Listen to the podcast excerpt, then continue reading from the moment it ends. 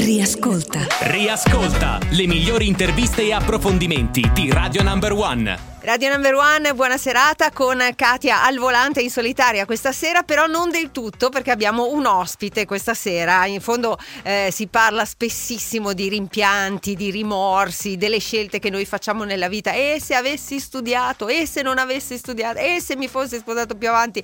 E quindi abbiamo deciso di ospitare Elisa Venco, giornalista di Focus e autrice di un dossier nel numero di agosto che parla proprio di questo, rimorsi, rimpianti. Benvenuta Elisa. Buonasera. Ciao. Allora, una domanda, ma perché hai scelto di occuparti di questo argomento? Allora, il primo motivo è autobiografico, cioè io sono una persona che si tormenta, ma più che altro continuo a interrogarmi sulle scelte, ma ho fatto bene a fare questa cosa e se avessi fatto un'altra cosa, quindi già una propensione. E mm. poi penso di non essere l'unica, per cui mi sono incappata in un saggio americano di uno studioso che si chiama Daniel Pink che eh, ha avuto un momento di celebrità perché era colui che scriveva i discorsi del vicepresidente Al Gore, ti ricordi? Quello certo, che certo, sì.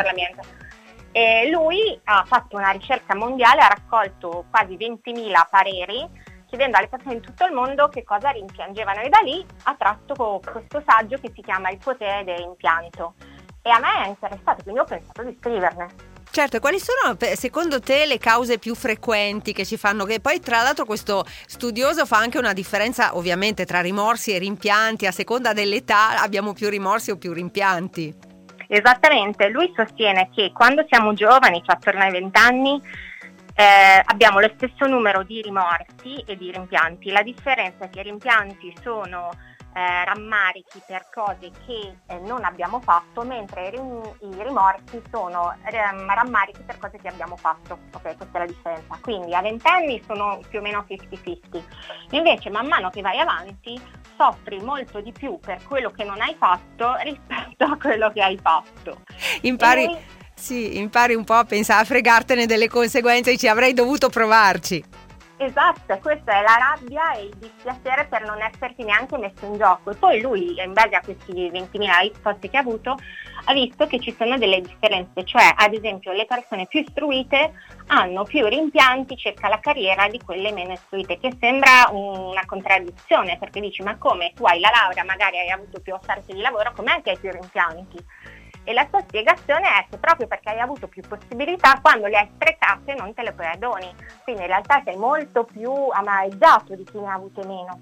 Altri rimpianti sono però, questo soprattutto per le donne, di essere rimasti troppo a lungo in una relazione che non funzionava, e queste sono sempre più le donne che gli uomini, oppure molti rimpiangono il fatto di non aver seguito le proprie inclinazioni. Non so, io sono portata in vento eh, per la cucina e non è assolutamente vero ah se avessi fatto quel corso, ah se mi fossi provata, avessi, fossi andata a lavorare in un ristorante, le persone non si perdona, no, come dicevi tu, di non averci provato. Invece è molto raro eh, pentirsi di aver comprato qualcosa, anche di molto costoso, mentre è un po' più frequente pentirsi di aver speso troppo in generale, senza fissarsi su specifiche cose. Certo, allora rimpianti ne abbiamo avuti e ne abbiamo quotidianamente tutti, rimorsi anche. Eh, sul numero di Focus trovate anche un decalogo, quindi una decina di consigli proprio di eh, Daniel Pink su come non lasciarsi sopraffare da nessuno dei due. E naturalmente ringraziamo Elisa Venco che è stata con noi questa sera. Grazie Elisa. Grazie a voi, arrivederci.